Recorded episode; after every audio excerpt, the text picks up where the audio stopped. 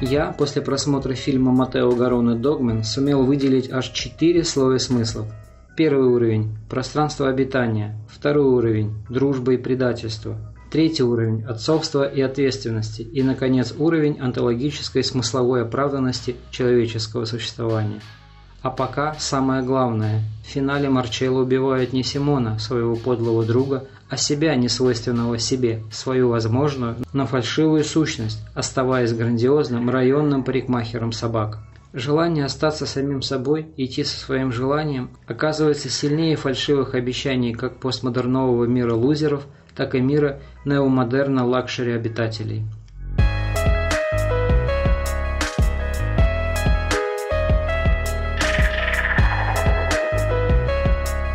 Добрый день! Вы слушаете самый серьезный подкаст о кино Cinebus.org. И с вами, как всегда, Яр Забрацкий. Поехали!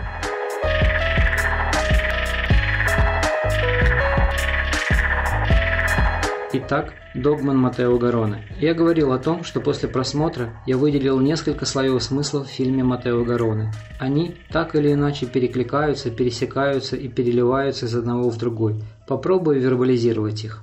Слой первый – пространственно-реальный. В этом мире, где нет реальности или она наоборот гиперреальна, существует как жемчужина в навозе заведение Догман. В этом оазисе животные местных пролетариев, воришек, проституток получают те услуги, которых лишены их хозяева – массаж, купание, стрижка и прочие признаки лакшери жизни – Пространство этой окраины города похоже на место, где время не остановилось, но истекает медленно, как песок на ветру. Старые дома соседствуют с новостройками, которые должны были возвестить о новом величии, но стали жертвами этого времени. Так и стоят они полуживые, напоминая о тщетности людской. Каждый кадр с ландшафтом и географией говорит о тщетности уходящей жизни.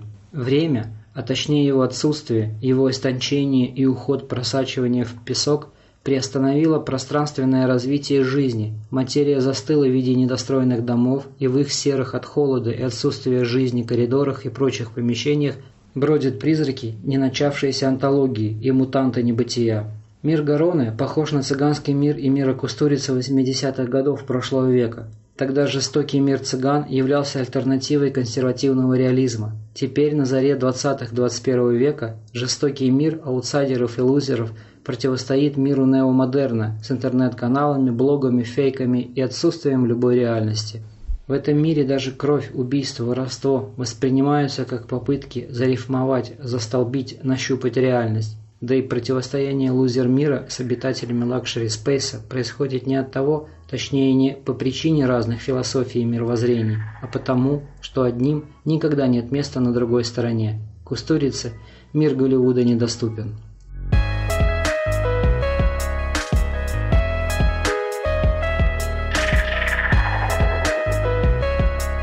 А второй слой фильма – это уже история дружбы Марчелла и предательства боксера Симона или отсутствие дружбы и о постоянном предательстве.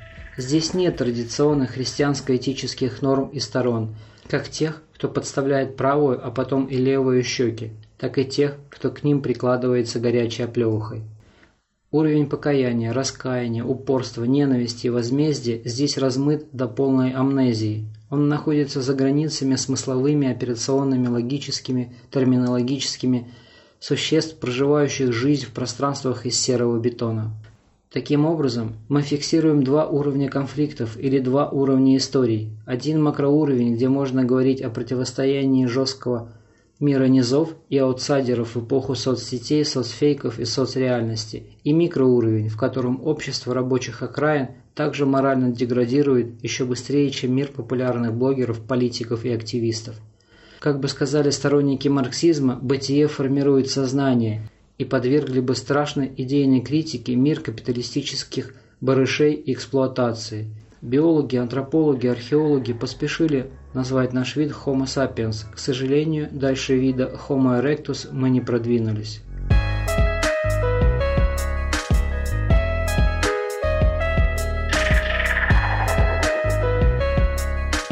Есть еще третий слой, третья история. Я бы назвал ее молекулярным уровнем или уровнем принятия ответственности за собственное существование, за вызовы мира и за сохранение своего желания, которое не прощает предательств.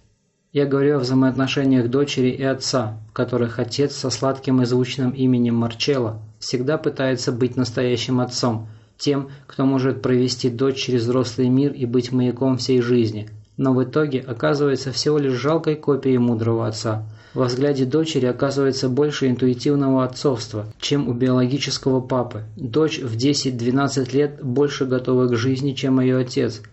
Вопрос о копии и оригинале оставлю в стороне. Здесь важна точка зрения самой дочери, тот оригинал, к которому она стремится, который, возможно, ей навязан соцсетями, активистами, матерью, школой и воскресными проповедями, совсем не стыкуется, монтируется с действующим оригиналом, живым отцом-неудачником. В фильме дочь всегда смотрит на отца взглядом взрослого человека, готового к компромиссам, а отец сохранил во взгляде детскую наивность и веру.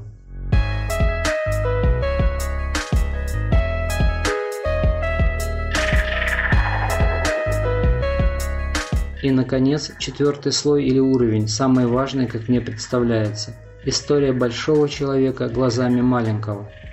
Марчелло – это своего рода альтер-эго Симона.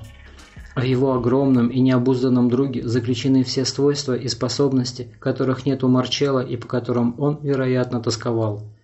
В них для Марчелло заключалась новая или другая жизнь, полная приключений и опасностей – но, как ни странно, эта жизнь не могла ничего дать нового или другого Марчелло, и он оставался таким, каким он создан, находясь к радости жизни ближе, нежели грандиозный Симон со своей страстью к наркоте, бабам и деньгам.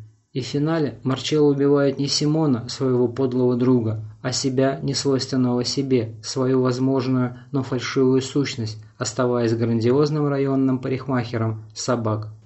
Желание остаться самим собой Идти со своим желанием оказывается сильнее фальшивых обещаний и постмодернового мира лузеров и мира неомодерна лакшери обитателей. Найдите свое желание с большой буквы и следуйте за ним. А на сегодня все. С вами Яр Забратский. Услышимся.